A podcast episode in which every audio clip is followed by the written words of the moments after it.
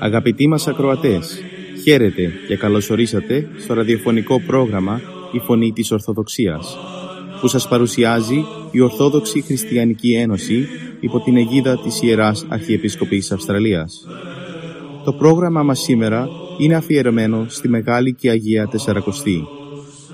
Μεταξύ άλλων θα ακούσετε διδαχές από την Αγία Γραφή, σκέψεις από πατερικά κείμενα και βίους Αγίων. Καλή σας ακρόαση.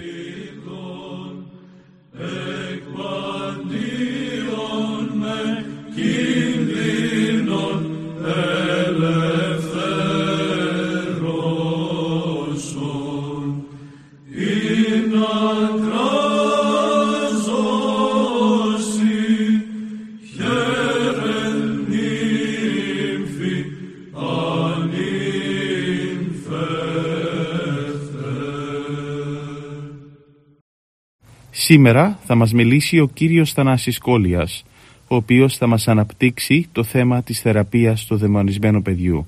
Ας τον ακούσουμε. Καλημέρα σας αγαπητοί μου αδελφοί.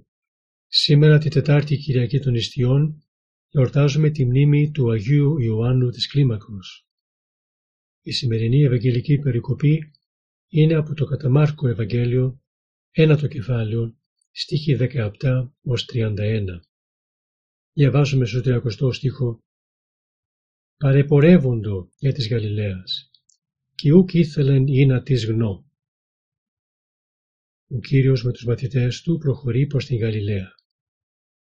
Ξεκίνησαν από τα περίχωρα της Κεσάριας του Φιλίππου και πήραν τη δυτική όχθη του Ιορδάνη αποφεύγοντας να περνάνε μέσα από τις πόλεις. Παρεπορεύοντο, γιατί δεν ήθελε να τους ειδούν οι άνθρωποι. Καθώς διαβάζει κανείς την περικοπή αυτή του Ευαγγελίου, απορεί πως ο Κύριος που πάντοτε ήταν πρόθυμος να συναναστρέφεται τους ανθρώπους, τώρα τους αποφεύγει. Όμως ο πιο κάτω στίχος μας δίνει την εξήγηση. Εδίδασκε γάρ τους μαθητές αυτού. Το έκανε αυτό ο Κύριος γιατί είχε σκοπό, μένοντας μόνος με τους μαθητές του, να τους διδάξει. Ήθελε να τους παιδαγωγήσει, χωρίς να ακούσουν άλλοι που δεν είχαν συνδεθεί στενά μαζί του όσα θα τους έλεγε. Οι μαθητές πριν ξεκινήσουν είχαν θαμποθεί από την έκπληξη που δοκίμασαν και αυτή και ο όχλος ο πολλής, όταν ο Κύριος θεράπευσε το παιδί ενός δυστυχισμένου πατέρα που το είχε καταλάβει φοβερό δαιμόνιο και το βασάνιζε τρομερά για να το εξολοθρέψει. Η έκπληξη που είχαν τότε αισθανθεί τους είχε τόσο βαθιά εντυπωθεί γιατί αυτοί είχαν πιο πριν επιχειρήσει να το θεραπεύσουν, μα δεν το κατόρθωσαν. Ο Κύριος όμως τώρα, καθώς προχωρούν και είναι όλοι γύρω του, θέλει να τους βγάλει από το θαυμασμό που τους είχε καταπλήξει και να τους μεταφέρει σε γεγονότα μελλοντικά που σύντομα θα συμβούν και θα έχουν τεράστια επίδραση στη ζωή τους και στην ιδρυτική τους αποστολή. Θέλει να τους προειδοποιήσει για το πάθος του να είναι προετοιμασμένοι, να μην τα χάσουν και νομίζουν ότι μόνο εκεί, στα θαύματα που είχαν δει, θα έφτανε το έργο του και πια θα σβήσει κάθε ελπίδα που είχαν στηρίξει ότι αυτός είναι ο Μεσσίας, ο σωτήρας του Ιδαϊκού λαού. Αρχίζει λοιπόν ο Κύριος να το διδάσκει με καθορισμένο σχέδιο. Τους προετοιμάζει συστηματικά για το πάθος του Σταυρού που πλησιάζει για να μην σκανδαλιστούν τους προδοηποιεί ότι όλα όσα θα συμβούν τα προγνωρίζει, τα ξέρει όλα, ότι είναι το θέλημα του ουρανίου πατέρα του να τα πάθει και ότι ο ίδιος είναι πρόθυμος να τα δεχθεί από απέραντη αγάπη για να σώσει τον άνθρωπο. Και έλεγε αυτής ότι ο ως του ανθρώπου, ο Μεσσίας δηλαδή, παραδίδεται ισχύρας ανθρώπων και αποκτενούσε αυτόν και αποκτανθεί στην τρίτη ημέρα να στήσεται ότι ο Υιός του ανθρώπου, ο Μεσσίας, θα παραδοθεί σε χέρια κακών ανθρώπων που θα τον βασανίσουν και θα τον θανατώσουν και την τρίτη ημέρα θα αναστηθεί. Οι μαθητές τα άκουσαν όλα αυτά και η ψυχή τους γέμισε με μεγάλη λύπη. Εκείνοι τον περίμεναν με δύναμη και δόξα τρανή να προχωρήσει, να δε κατατροπώσει τους εχθρούς του και να γίνει βασιλιάς στη γη. Γι' αυτό, προχωρώντας αμέσως πιο κάτω από την περικοπή του Ευαγγελίου, γράφει ο Ευαγγελιστής Μάρκος, όταν άκουσαν για βασανιστήρια και θάνατο, αλλά και Ανάσταση, δεν μπόρεσαν να καταλάβουν τι θα ήταν αυτή η Ανάσταση. Και δεν άνοιξαν το στόμα να ρωτήσουν τίποτε περισσότερο, να ζητήσουν εξηγήσεις. Φοβόντουσαν μην τους πει και άλλα πιο δυσάρεστα περιστατικά. Διαβάζουμε και ακούμε στην περικοπή «Οι δε γνώουν το ρήμα και φοβούνται αυτόν ερωτήσει, επερωτήσει».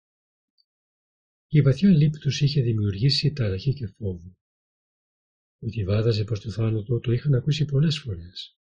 Αλλά τι είδους θάνατος θα ήταν αυτός που θα λυνόταν με την Ανάστασή του σε τόσο μικρό διάστημα, τρεις μονάχα ημέρες, και ότι θα έφερνε ανυπολόγιστα αγαθά στον άνθρωπο, αυτό δεν μπορούσαν καθαρά να το καταλάβουν.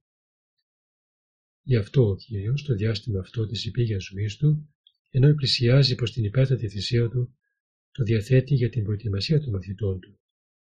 Η παιδαγωγία των 12 αποτελεί τότε το κύριο έργο του. Πάλι και πάλι προηγουμένως και συνέχεια τώρα μιλάει στους 12 για τα πάθη του. Είναι μερικές αλήθειες για τις οποίες ο Θεός πολλές φορές έχει μιλήσει στον άνθρωπο και όμως αυτός δεν μπαίνει βαθιά στο νόημά τους. Ο Ιησούς τα προγνώριζε όλα όσα θα πάθαινε, με τις λεπτομέρειές τους. Και αυτή η πρόγνωση ήταν ένα είδος προπαθήματος. Πολλές φορές είχε μιλήσει για αυτά στους μαθητές του λέγοντας «Νυν η ψυχή μου τετάρακτη». Και αν δεν είχε τόσο απεριόριστη την αγάπη για εμάς τους ζαλαδούλους, πώς θα ήταν δυνατόν να αναλάβει τον υπέρπλητο έργο της σωτηρίας μας. Σε μερικές εβδομάδες η Εκκλησία μας θα τελέσει την ανάμνηση των Αγίων Ποθών του Κύριου μας. Όλη η Μεγάλη Εβδομάδα είναι αφιερωμένη στα Άγια Πάθη. Άραγε εμείς, ύστερα από όσα έχουμε μάθει για το σταυρικό θάνατο του Κυρίου μας, έχουμε καταλάβει βαθιά τη σημασία των παθημάτων Του; Ότι πέθανε στο Σταυρό ο αθώος, ο αναμάρτητος σωτήρας μας, για να μην τιμωρηθούμε με τον αιώνιο θάνατο εμείς οι άνοχοι, οι αμαρτωλοί, αλλά να αναστηθούμε σε μια ζωή αιώνια; Ότι έχεσε το Πανάγιο αίμα Του για να μας ξεπλύνει από το ρήπον της αμαρτίας και να, και να θεραπεύσει τις πληγωμένες μας ψυχές. Έχει συγκινηθεί η ψυχή μας βαθιά μέσα της και έχει αισθανθεί απεριόριστη την ευγνωμοσύνη προς το σταυρωμένο και αναστημένο λιδρωτή της. Και το σπουδαιότερο, ότι για να απολαύσουμε τη σωτηρία που μας πρόσφερε με τη θυσία του στο Σταυρό, είναι απαραίτητο να ζήσουμε τη νέα ζωή που εκείνος δίδαξε και έζησε υποδειγματικά. Ο Κύριος που προετοίμαζε τότε τους μαθητές του να κατανοήσουν τα πάθη του, περιμένει να προετοιμαστούμε και εμείς για να παρακολουθήσουμε τη Μεγάλη Εβδομάδα με κατάληξη. Με προσοχή πολύ σε όλες τις ιερές ακολουθίες και με τη συμμετοχή μας στο δείπνο του μυστικό, με την ψυχή ταπεινή, μετανοημένη, ολοκάθαρη από το μυστήριο της Ιερής Εξοπλισμής τότε και τη νύχτα της Αναστάσεως θα είναι ολόλαμπη και η ψυχή μας μέσα στην ολοφόρηστη Εκκλησία και θα σκυρτά ως τα κατάπεδά της από αγαλίωση με το αντιλάλημα του θριαμβικού ύμνου Χριστός Ανέστη εκ νεκρών. Καλή σας ημέρα. Προετοιμασία αγαπητοί. Εξήψους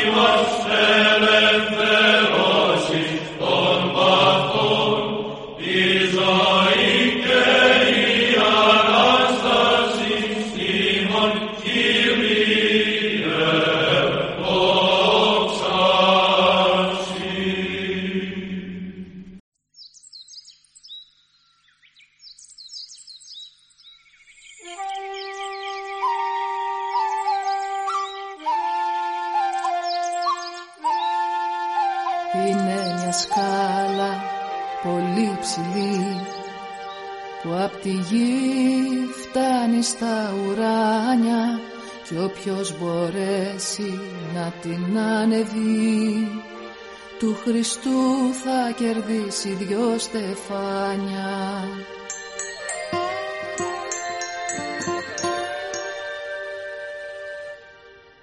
Σκάλια, σκάλια, σκάλια, σ' αυτή τη σκάλα. Βόλθα Παναγιά, να ανέβω μία στάλα. Σκάλια μικρά, σκάλια, σκάλια μεγάλα και εγώ σαν του Θεού τα παιδιά τα άλλα. Είναι μια σκάλα πολύ στενή και από κάτω ορθά ανοιχτή παγίδα μα ο ταπεινός κι ο πράος θα ανεβεί γιατί έχει της αγάπης της σφραγίδα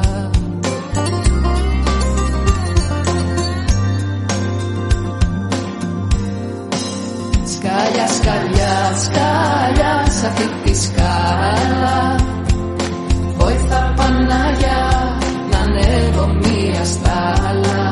Σκάλια μικρά, σκάλια, σκάλια μεγάλα. Κι εγώ σαν του Θεού τα παιδιά τα άλλα. Σκάλια, σκάλια, σκάλια σ' αυτή τη σκάλα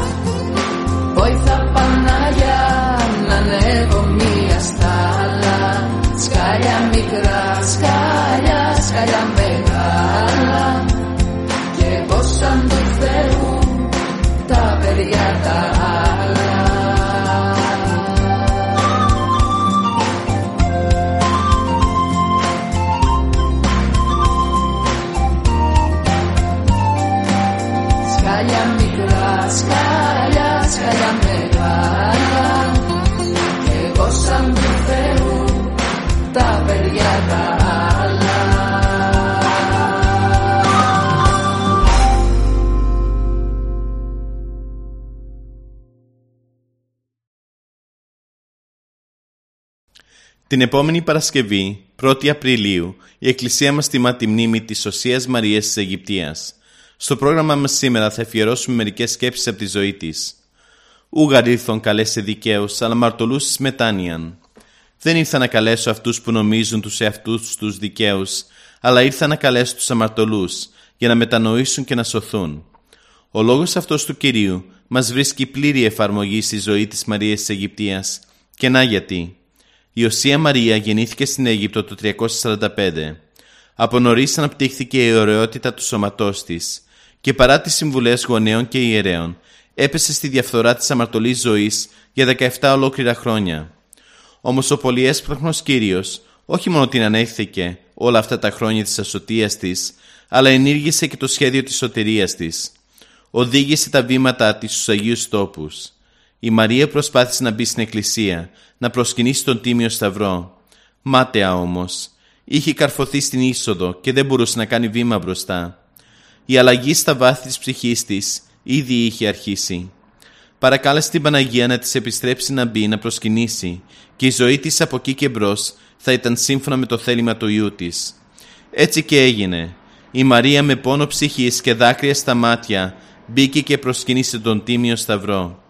Έπειτα με θεία νεύση πήγε στην έρημο του Ιορδάνη, όπου εξομολογήθηκε, κοινώνησε το σώμα του Κυρίου και ασκήτεψε εκεί 50 ολόκληρα χρόνια, με αυστηρή νηστεία και προσευχή. Έκαψε έτσι το αμαρτωλό παρελθόν της και συγχρόνως έγινε μεγάλο παράδειγμα μετανοίας. Στις 3 Απριλίου η Εκκλησία μας τιμά τη μνήμη του Οσίου Ιωσήφ του Ιμνογράφου. Στο πρόγραμμά μας σήμερα θα αφιερώσουμε μερικές στιγμές από τη ζωή του. Καταγόταν από τη Σικελία.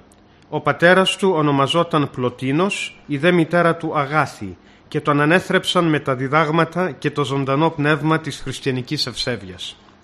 Από την παιδική του ηλικία διακρίθηκε για την προτίμηση που είχε στα Ιερά Γράμματα και την απαγγελία ιερών ύμνων που έψαλε με πολύ αισθηματικότητα και τέχνη. Όταν πέθανε ο πατέρας του, μαζί με τη μητέρα του και την αδελφή του, κατέφυγε στην Πελοπόννησο. Από εκεί ύστερα στη Θεσσαλονίκη, όπου έγινε μοναχός και χειροτονήθηκε έπειτα ιερέας. Στη νέα του ζωή διακρίθηκε για τον ιερό ζήλο του και την ασκητικότητα των συνηθιών του. Διέπλασε χαρακτήρα σύμφωνα με την ακρίβεια των χριστιανικών παραγγελμάτων, αναδείχθηκε πράος, ταπεινόφρον και άκακος. Εκεί επίσης συστηματοποίησε την καλλιγραφική αντιγραφή και σύνθεση εκκλησιαστικών ύμνων. Μετά από καιρό πήγε στην Κωνσταντινούπολη όπου γνώρισε το Γρηγόριο το Δεκαπολίτη και συγκατοίκησαν για λίγο μαζί σε ένα κελί. Επειδή όμως αντέδρασε στα διατάγματα του οικονομάχου βασιλιά Λέοντα του Πέμπτου, εξεδιώχθη στη Ρώμη. Στο δρόμο τον απήγαγαν πειρατές στην Κρήτη και από εκεί επανήλθε στην Κωνσταντινούπολη όπου και πέθανε σε βαθύ γύρας το 842. Δικό του έργο κατά μέγα μέρος αποτελεί και η λεγόμενη παρακλητική. Λαμπρή Ορθοδοξία, όμορφη πατρίδα μας, αστήρευτες πηγές ζωής και χάριτος, στα γάργαρα νερά, νερά σας ξεδιψάσαμε, ακούραστα τα μάτια μας εκλάψανε. Θα τραγουδάμε με χαρά με τη σημαία μας ψηλά, που λεβέντια και μαμαρτύρων έχει κεντήσει. Σημεοφόρε μισαλνή Αγιο ατίμητο πάνι, σ' όλα τα πέρατα της γης να κυματίσει. Μαρτύρων και ηρών τα για τα μηνύματα, τις τύχες σου στέλνεις με την άβρα, σαν τα για των Αγίων θέλω τα κρατήσουμε, αστήρευτη καρδιά κι ας με περηφάνεια περίσσι που μεταγγίζει στην ψυχή θα διαλαλούμε σ' όλους το εν του τον οίκα Σημεοφόρη μη σαχνή Αγιο ατίμητο πανί σημαία του Χριστού και της Πατρίδας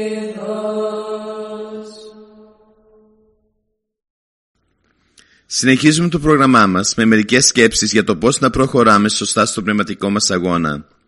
Ένας σοφός ψυχολόγος είπε σε έναν άνθρωπο «Θα έμενες κατάπληκτος αν μάθαινες πόσες και πόσες φορές, καθισμένος στην πολυθρόνα του γραφείου μου, είχα την ευκαιρία να ακούσω διηγήσεις αξιολύπητες που άρχιζαν έτσι. Εάν τουλάχιστον είχα ενεργήσει διαφορετικά, εάν τουλάχιστον είχα εμποδιστεί να ενεργήσω, αχ, εάν τουλάχιστον δεν είχα θυμώσει, εάν δεν είχα μεταχειριστεί λέξεις σκληρές, δεν είχα κάνει αυτό το ανέντιμο διάβημα, δεν είχα πει αυτό το ανόητο ψέμα.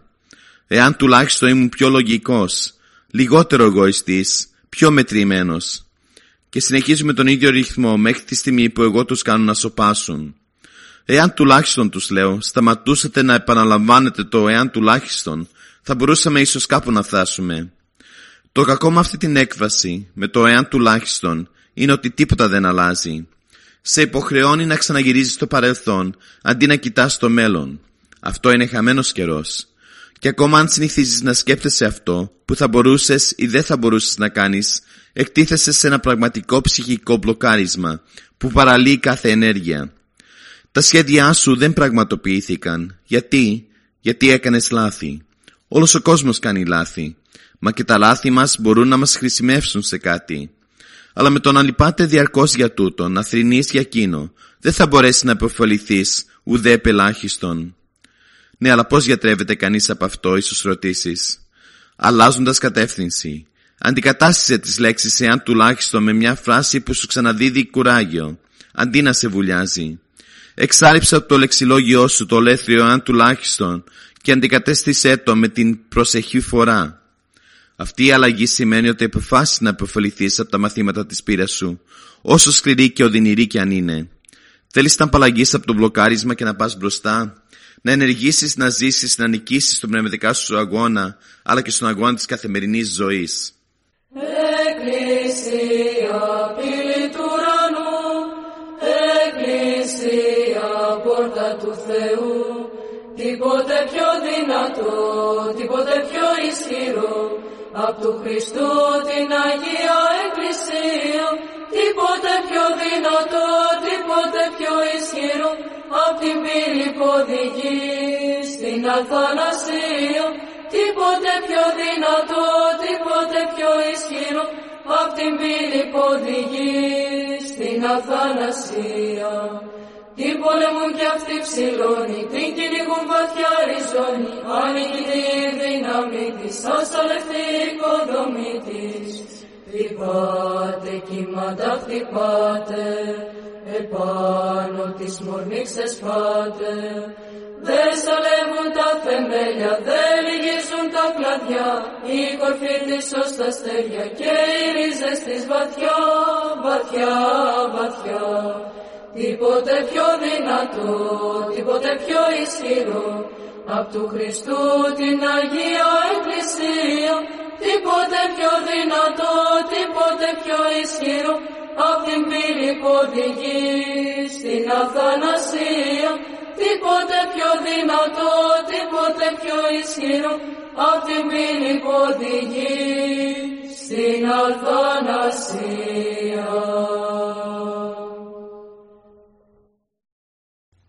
για τους νέους μας. Πολλοί εσωτερικά υποφέρουν, στενοχωρούνται γιατί ποτέ δεν δέχτηκαν τον εαυτό τους με τους περι... περιορισμούς του και τις ικανότητές του. Ίσως δεν έχεις πολύ καλή υγεία, ούτε μεγάλη μόρφωση. Δεν κατόρθωσες να προοδεύσεις πολύ στη δουλειά σου. Δεν έγινες πλούσιος. Δεν απέκτησες φήμη.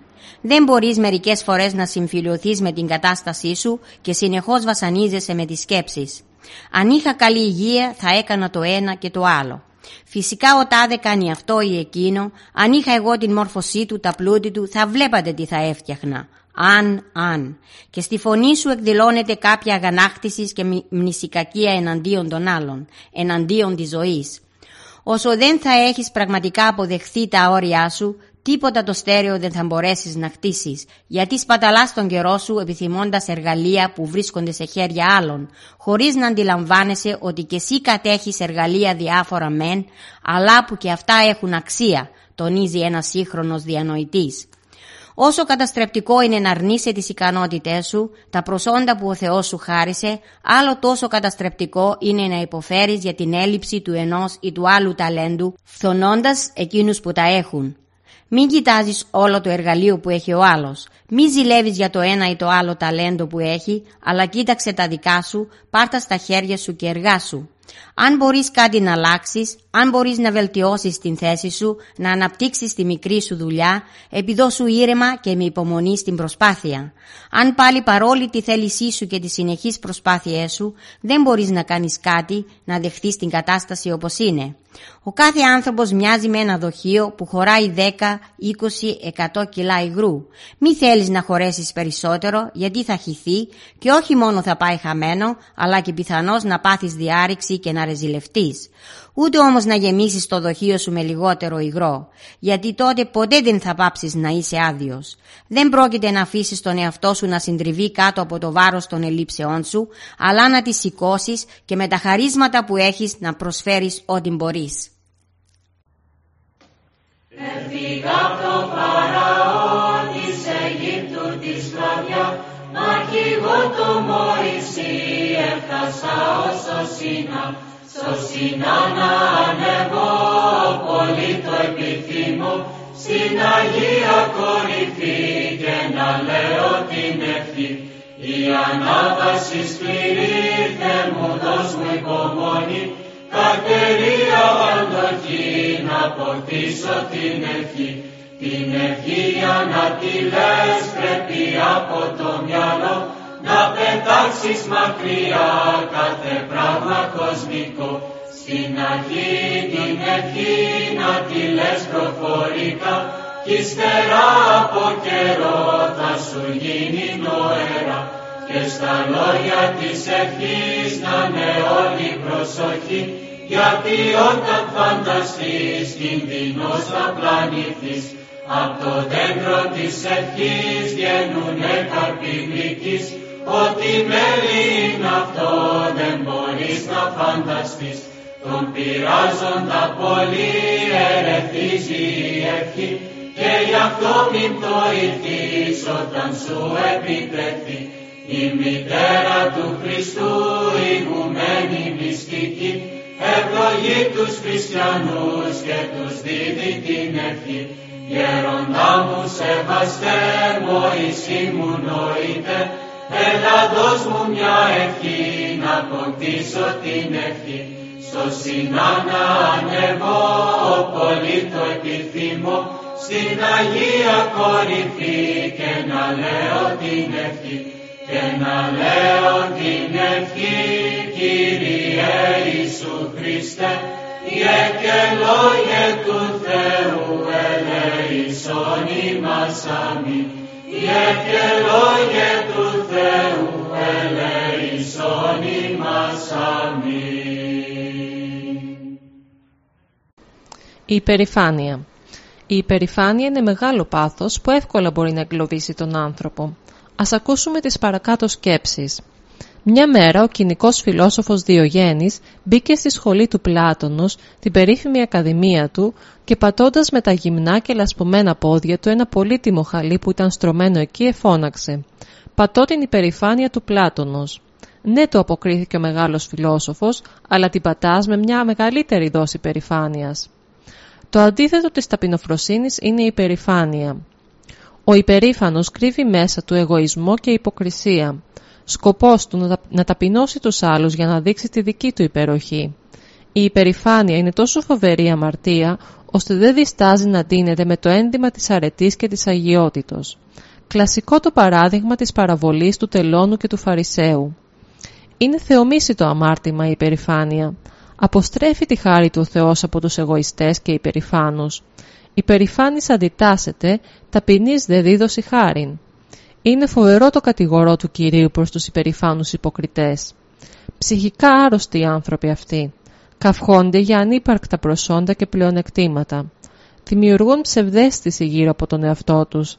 Διαστρέφουν την αλήθεια και δεν διστάζουν να κάμουν και τα μεγαλύτερα εγκλήματα. Χρειάζεται αγώνας για να εξουδετερωθεί το εσωτερικό πάθος της υπερηφάνειας και του εγωισμού. Τη θέση τους πρέπει να πάρει υψοποιώς ταπείνωση. Αυτή ανυψώνει και προσελκύει τη χάρη και ευλογία του Θεού. Οι Άγιοι της Εκκλησίας πολέμησαν το φοβερό πάθος της υπερηφάνειας. Συνέτριψαν και εξουδετέρωσαν το εγώ τους και υψώθηκαν με την ταπείνωση. Έτσι έγιναν πραγματικά μεγάλοι. Γίγαντες της αρετής και της αγιότητος και δοξάστηκαν στη γη και στον ουρανό.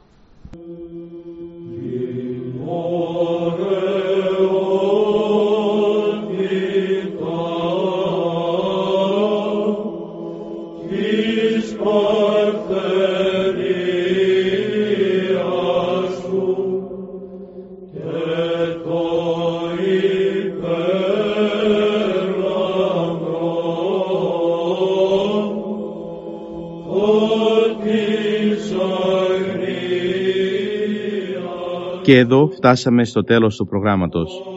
Σας ευχαριστούμε για τη συντροφιά σας. Θα είμαστε και πάλι κοντά σας την επόμενη εβδομάδα. Μπορείτε επίσης να μας παρακολουθήσετε στο Facebook, Spotify και στο YouTube, κανάλι Greek Orthodox Christian Society Sydney.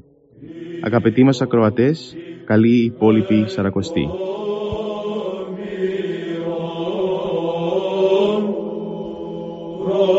Yeah.